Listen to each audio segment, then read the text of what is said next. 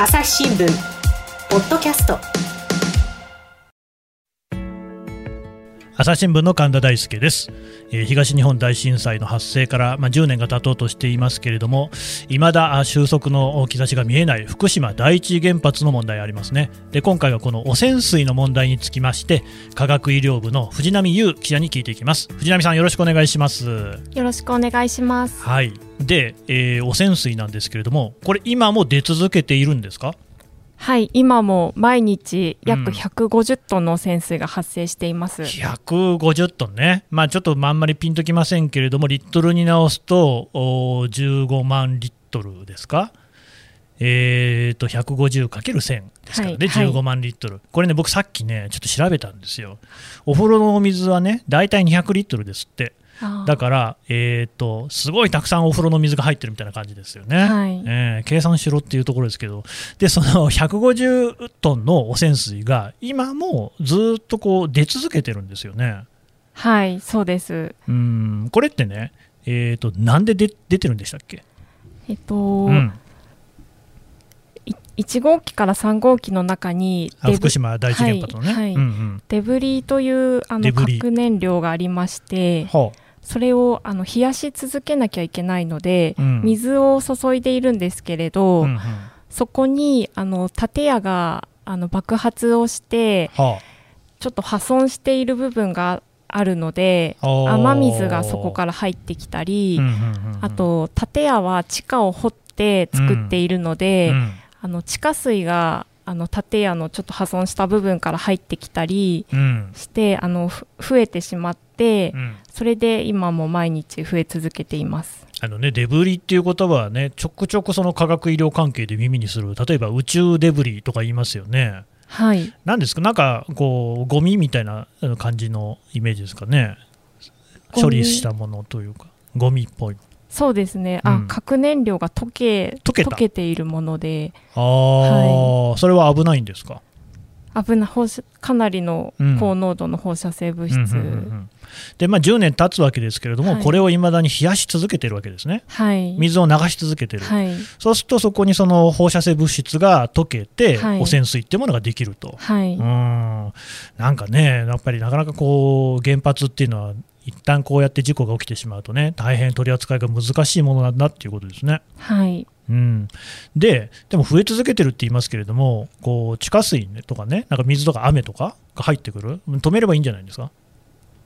あそうです。えっ、ー、と最初はうん、本当に事故起きた後ぐらいは毎日500トンほど発生していたんですけれど、えー、あのその建屋の屋根を補修したり、うん、あの地下水が建屋に流れ込む前に組み上げたり、うんうん。うん、あのそうした対策をして今あの100、えっと、去年が140トンに1日140トンに、ですね、はい、ちょっとずつちょっとずつその毎日出る汚染水の量っていうのは減らす努力っていうのは続いてるわけですか、はい、10年でここまで減ったっていうふうにも言える。はいそうです。うんそれでもまだその150トンおおむねその15万リットルの水、はい、汚染水っていうのが出る状況になってるってことなんですね、はい、でこれどういうふうにしてるんですか今は？あえっと、流してるわけじゃないんですよね。はい、今、タンクに貯めているんですけれど、はい、あの敷地内にタンクはすでに約1000基で水の量も、はい、約120万トンあります。120万トンね、あのー、1日の量、まあ、おおむねその150トンとして、はい、これがなんかプール、25メートルのプールで6連ぐらいあると考えたときに、えーとね、4日で満帆になっちゃうんですって、あのまあ、深さにもよるけど。はい。それを10年でしょ？10×365 日ですよね、はい、6日の時もあるけど、うんめちゃくちゃたくさんその汚染水ってすでにあるっていうことですね。はい。あこれをずっと溜めたままになってる。はい。うん。でこれどういうふうに処理するっていう話なんですか？はい。あのー、アルプスっていう多角種除去設備というあの処理装置があるんですけれど、うんうん、アルプスって言ったって山じゃなくて ALPS っていう。あそうです。うんうんうん多角種除去設備。はい、そうです。これここであのほとんどの放射性物質を取り除いてあの、まあ、環境中に放出してもいいとされる法令の基準値を下回るように、あの取り除くんですけれど、あのトリチウムという放射性物質は、はい。えっと、あの科学的な性質が水素と同じで水の状態で存在しているのでこのアルプスでは取り除けない放射性物質ってトリチウム以外にもいろいろある。あはい。セシウムとかストロンチウムとかもあって、ねうんうん、それらはあの処理の装置で取り除け取り除けます。うん。ちなみにこのアルプスっていうのが全く僕見たこともないんですけれども、はい、大体どんなようなものなんですかね？あえっと、うん、吸着灯が吸着灯、なんだろう、うん、円柱の円柱。筒がいくつか並んでるようなもので、はあはあ、でっかいやつがね。はい、うん、でそこの中に粒状の吸着剤っていうのがたくさん詰まっていて、うん、まあ、フィルターみたいなものなんですけれどそこに汚染水を通すと、吸着剤に放射性物質がくっついて、あの水の方はから放射性物質が取り除かれるっていう状態です。藤波さんご自宅で浄水器とか使ってます？浄水器はい使って浄水器もなんかあの石みたいななんかね入ってますよね。中にそれでそこに水道水を入れると、はい、水道水のあんまり良くないものなんかをそこでこし取ってくれると、はい、あんなようなイメージですかね。イメージははいそれのもう巨大なもので、はい、なおかつその放射性物質に特化されたようなもの。はいそうです。うん。ではそれがあればちゃんとその汚染水といっても処理されて、えー、流してもいい水になるってことですか？はいそうなんですけどけど。あのアルプスが、うん、まあ、その運用を始めた頃とか当初は実力を発揮できなかった期間があって、うんうん、でまあ、実際あのタンクに溜まった水のうち、うん、今約7割がトリチウム以外の放射性物質も、その基準の濃度を超えているっていう状態でダメじゃないですか、はい、中には2万、国示濃度の2万倍っていう高濃度のものもあります。2万倍ってずいぶん高いですね。はい、うんまあ、だからあの東電は、うん、その放出が決まればアルプスでもう一度処理をして、うん、あの基準値以下にするというふうに決めているいて、それはそうでしょう、はい、うん、まあ、昨年その二次処理の試験っていうのを行って、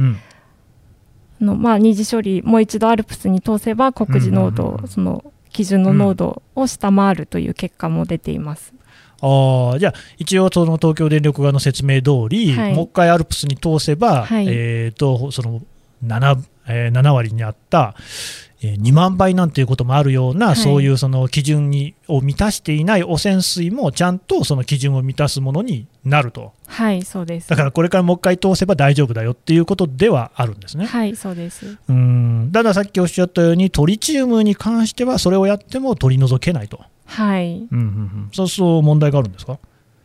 トリチウムは、まあ、取り除けないので、うん、あの薄めて水で海水で薄めて、うん、その濃度を以下にかん、えっと、うん、基準の濃度を以下にして放出するという方針になってます。それで健康に被害ないんですか？はい、まあ、トリチウムは、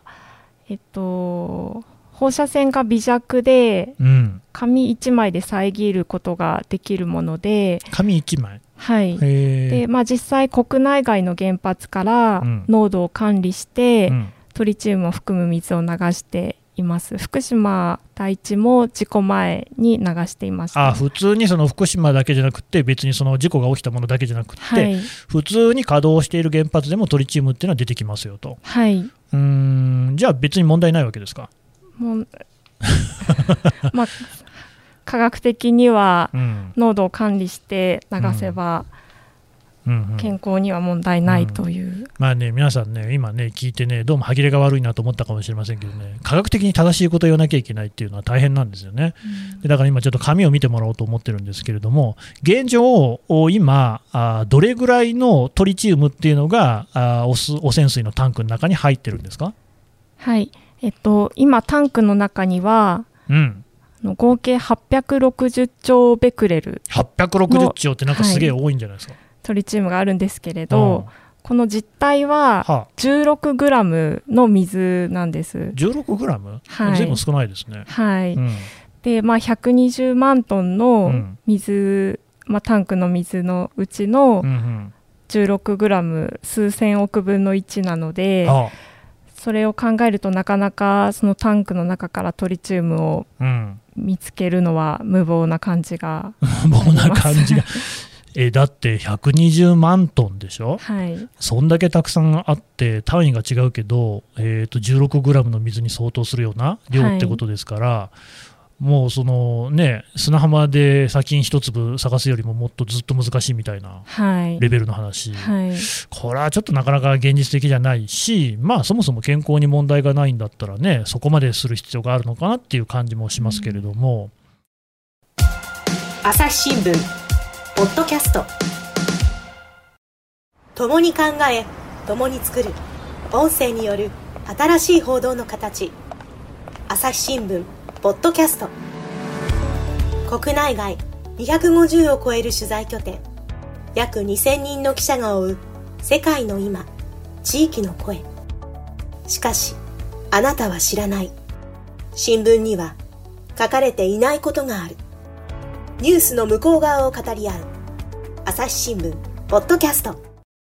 あのそれで今ね、そのこの汚染水に関して、はい、どういう状況になっているのかっていうのを、ちょっともう少し教えてもらえないですか？はい、うん、えっと、経産省の経済産業省の専門家委員会が、うんうん、ちょうど1年前、去年のな2月に、うん、えっと、処理水の処分方法について、大気放出か海洋放出が現実的というあの提言をまとめて空気中に出すか海に流すかどっちかだと、はい。うん、そのうち海洋放出は確実に実施できるということを書いていて、うん、まああの海洋放出にちょっと重重きをしたその大気放出、はい、空気中に出すってこともできるはできるんですか？そうまあはい。できるという報告なんですけれど、うん、まあ、こっちの方大気の方が費用が高くて、はあ、あと風の影響も受けるので、うん、モニタリング放出後のモニタリングが難しいというような説明もされています。あなるほどね、うんうん、あのもうね3.11の直後の時期なんかも、はい、その時の風の状況でね、その放射能の、ね、濃さっていうのが地域によって全然違ったり、飯舘村が高かったりなどありましたもんね。はい、うんうんじゃあそれはちょっと難しかろうと。はい。それで、うん、あの去年の4月から10月頃まで国がご意見を伺う場というのを福島と東京で開いて、地元の自治体とか農林水産業者の話を、うん、あのまあ、コロナ禍だったのでオンラインも交えて聞きました。はい、でまあ、やっぱり漁業者や観光業の方は、うんあのこれまで積み重ねてきた復興が水の泡だとか漁業の将来に壊滅的な影響を与えかねないというようなあの風評被害を懸念する声が多くありました。まあそれは確かにねそういう心配も当然ね地元の人なんか特にね、はい、あるでしょうね。なんかそういうその印象に残ってる言葉とかあります？はい。私が印象に残っているのは、まあ、福島県のえっと、観光業界の方の言葉なんですけれど、はいはい、観光業ね、はい、うん、あのまあ、風評ではなく今恋の加害行為に苦しめられているというようなこと。とか、うん、まあ、希釈しても不安をゼロにすることはできないというふうに訴えた上で、うんうん、福島の辛さをよそに押し付けることは真偽に反する、うん処分を先送りすれば将来に負の遺産を押し付けることになるから、うん、まあ、残念だけど福島県内で処分するのが最も道義的な選択ではないかというようなことをおっしゃっている方がいて、うんうん。うん、あのなんだかすごく現地の方は辛い思いをされているなっていう心の葛藤が伝わってきました、うん、これねちょっと詳しく教えてほしいんですけど、はい、その観光業の方が風評ではなく恋の加害行為だとおっしゃったと、はい、これは加害行為ってどういう意味合いですか？恋っていうのは。あそれはまあその事故、うんを受けて、うんうん、あのまあ、観光業界もかなり苦しくなっていて、ね、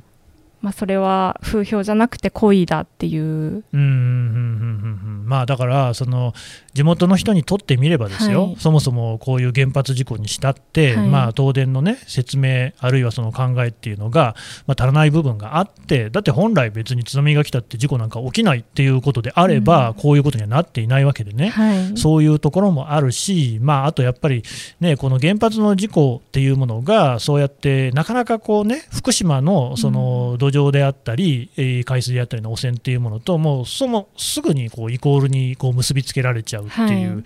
別にそんなにこう、ね、農作物にしろあの水産のものにしろですね魚や貝にしても別に問題がないにもかかわらずそれをこう取り立ててね問題視するっていうような行為を持った人もいるっていうのはまあそんなようなところですからね、はい。うん。まあ、そこはもうその観光業の人に見ると加害行為っていうふうに見えたと、うん、はい、でそれがだからまさに希釈をねどれだけしてもトリチウムをねあのいっぱい水で薄めれば問題はないっていうけれども不安はゼロにならないというようなことになるんでしょうね。ででもね、その話で今、うん、なるほどと思ったのは、それ別にその汚染処理水、安全なんであれば、別に東京湾に流しゃいいんじゃないですか？そうまあ、あの実際、そういう意見も、うん、あの出てたりはするんですけれど、うん、なかなか輸送のもん今その1000機で120万トンあるので、120万トンね、はい、輸送の問題とか、うん、まあ逆にリスクがそっちの方が大きくなっちゃうんじゃないかっていう、ね。はい、そこら辺にまき散らしちゃうっていうことも考えられるし、はい、まあそもそもね1日あたりでもうプールの4分の1ぐらい出てくるっていうことはそれの10年分ですから、輸送するにしろめちゃくちゃ時間もね、お金もかかりそうではありますからね、うん、だからまあなんかその観光業の方は残念だけれども福島県内で処分するのが道義的な選択だと、はい、道義的っていうのはだからもうそれはやっぱりそれしか道はないだろうっていうような意味合いですかね、うんはい、だから本当は嫌なんだけれどもやるしかないかもなっていうことですかね。うん、はい。うん。どうもやっぱりなんかその私は福島の人に負担を押し付けてやしないかっていうところが気になるんですけれどもその政府の方針としてはどうなってるんですか？あのまあ、うん、政府は今、方針決定に向けて最終的な調整を行っているところで、調整、はい、はい、えっと、何を調整してるんですか？ね、まあ、昨年の10月に、ええ。えっとそのまあ、決める前段の会議が開かれて、うん、あの風評被害対策を、うんうん、まあ、関係省庁で話し合おうっていうことうん、それ大事ですね。で、はい、うんうん。開かれたんですけれど、うん、まあ、その後の、まあ、おそらく海洋放出か、まあ、うん、方針を決定する会議っていうのがまだ開かれていなくて、ま決まってないんですね、はい、ちょっと目処が立ってない状態です。あでもね、その気になるのは、そうやってタンクにね、溜めてるって言いますけれども、はい、毎日毎日150トンの水が出てくる、これ、そのうちこう行き場がなくなるんじゃないですか？はいあのまあ本当は、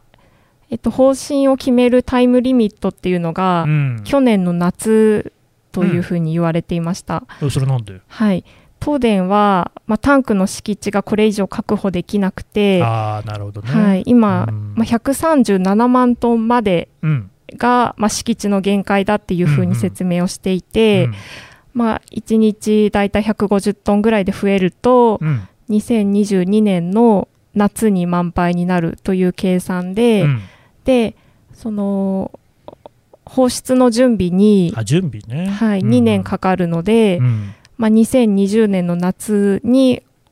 がリミットというふうにされていました。なるほどね、だからもうそう2022年の夏頃がリミットってことは2020年の夏には準備とか始めないと2年かかるから間に合わないと、はい、うん。でだったんですか、うん、変わったんですか話が？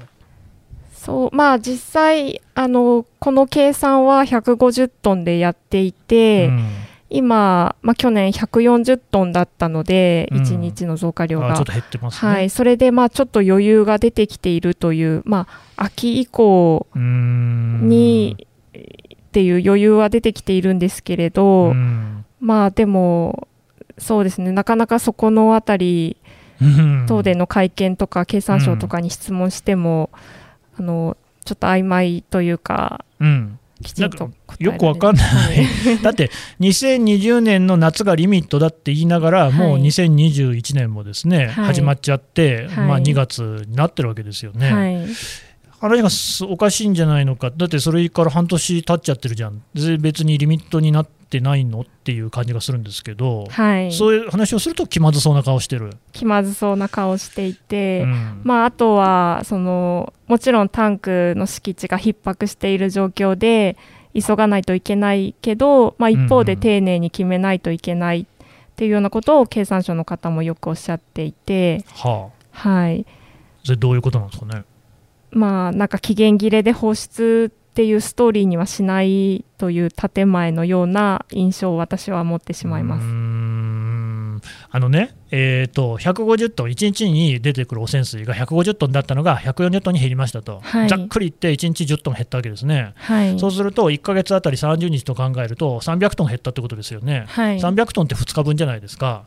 大してそんなに日数が稼げるようなね、はい、あの減り方っていう感じもしないような気もするんですけれども、はい、どうもなんかその東電とか経産省側の説明が、なんかちょっと腑に落ちないんですけどね、どう思いますか？そうですね、まあ、本当に今、逼迫していて、厳しい状態だっていうのは言っていて、うん、まあ、でもその一方で、あの丁寧に決めなきゃいけないっていうことを言っていて、うん今その方針決定の目処が立ってない状態です。なんかそのサバ読んでるってことはないですか？まあそれは分かんないですかね。そうまあその敷地が、うん、あのまあ古いタンクエリアがあって、はいはい、でそこにタンクを作ればもう2年ほど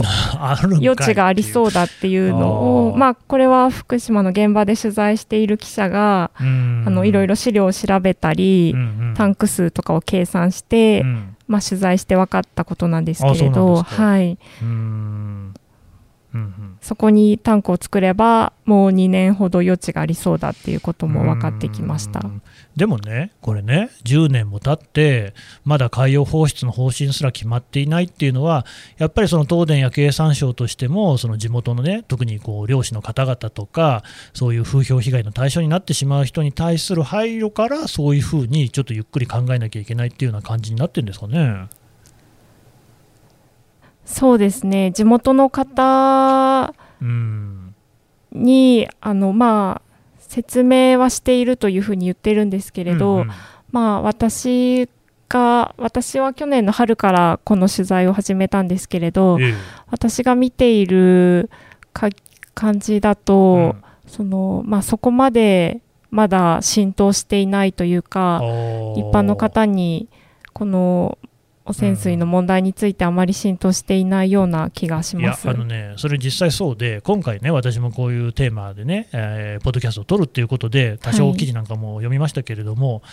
はい、ああ、僕は全然知らなかったなと思って、うん、まずそもそもその汚染水の現状を全然知らなかったし、うん、それからそういうその、ね、あの葛藤に福島の方々が苦しんでるっていうことも恥ずかしながら全然知らなかったですよ。うん、でもまあ、これ自分のねその無知不勉強を棚に上げるつもりはないんですけれどもどうもこの辺の話がね大事な話なのに国民的な議論みたいなところには全然なってないなって気がしていてそれはまあ一つ、まあ、政府もそうだし、まあ、別にあの野党の人でもいいんですけれども、はい、もっとこの議論喚起っていうのをしなきゃいけないんじゃないかなっていう感じを受けたんですよね。はい、南さんその辺どうですかね？あ私も同じように思います。うん。うんうん、まあなんかその正直結構事故の後の対応とかで、うん、東電とか国への不信感はまだ根強く残っていると思っていて、まあね、はい、まあ、科学的に安全だっていうような説明を繰り返しても、うん、なかなか国民には響かないところもあると思っていて、うんまあ、やっぱりもうちょっと議論を喚起して、うん、丁寧にコミュニケーションをとって決めていくべきだと思います。どうもその辺のコミュニケーションの丁寧さ、もう一つ足りないように見えますかね。はい、うんわかりました。どうもありがとうございました。ありがとうございました。朝日新聞ポッドキャストというわけでですね福島第一原発の汚染水の問題について科学医療部藤波記者の話を聞いてきましたあの、この問題ね、えー、決して福島だけの問題じゃ全然ないわけですよね。そもそも福島の電力をもらってたのは私も住んでいる首都圏関東ですからね。その電力の問題で、えー、今福島がこれだけこういろいろな葛藤を抱えさせられているっていう側面があるわけですよ。で繰り返しになりますけれどもこれね科学的にはあの海洋放出しても問題ないんですよね、まあ、少なくとも科学的にはそうなってる話でだけれども地元の人がこう悩んでいるのはやっぱり風評被害なわけですよね。問題ないものを流してもそれをことさらに取り上げて汚染をされているであるとか魚が食べられないっていうようなことを言い出す人がいる。これは必ずいる。そういう人たちっていうのをみんな心配しているからいろいろな措置が取れない。措置が取れないと廃炉も進まない。廃炉が進まなければ福島の復興は遠のいてしまう。結局、そこはこう我々自身がねそういうその問題に対してこうやっぱりちゃんと理解をね、深めなきゃいけないんだと、まあ、私も自分不勉強だったんで棚に上げるような言い方はね本当ずるいかなと思いますがただやっぱりこうきちんとこの問題を見据えてその上でどうするのかに関してきちんと福島の人に対して向き合うっていうことなんだと思うんですよね。ぜひですね今回のポッドキャストを機会にして汚染水の問題について皆さんともね一緒に考えていければいいなというふうに思っています。朝日新聞ポッドキャスト朝日新聞の神田大輔がお送りしました。それではまたお会いしましょう。この番組へのご意見ご感想をメールで募集しています。ポッドキャストアット朝日ドットコム。Podcast アットマーク朝日ドットコムまでメールでお寄せください。ツイッターでも番組情報を随時紹介しています。アットマーク朝日ポッドキャスト。朝日新聞ポッドキャストで検索してみてください。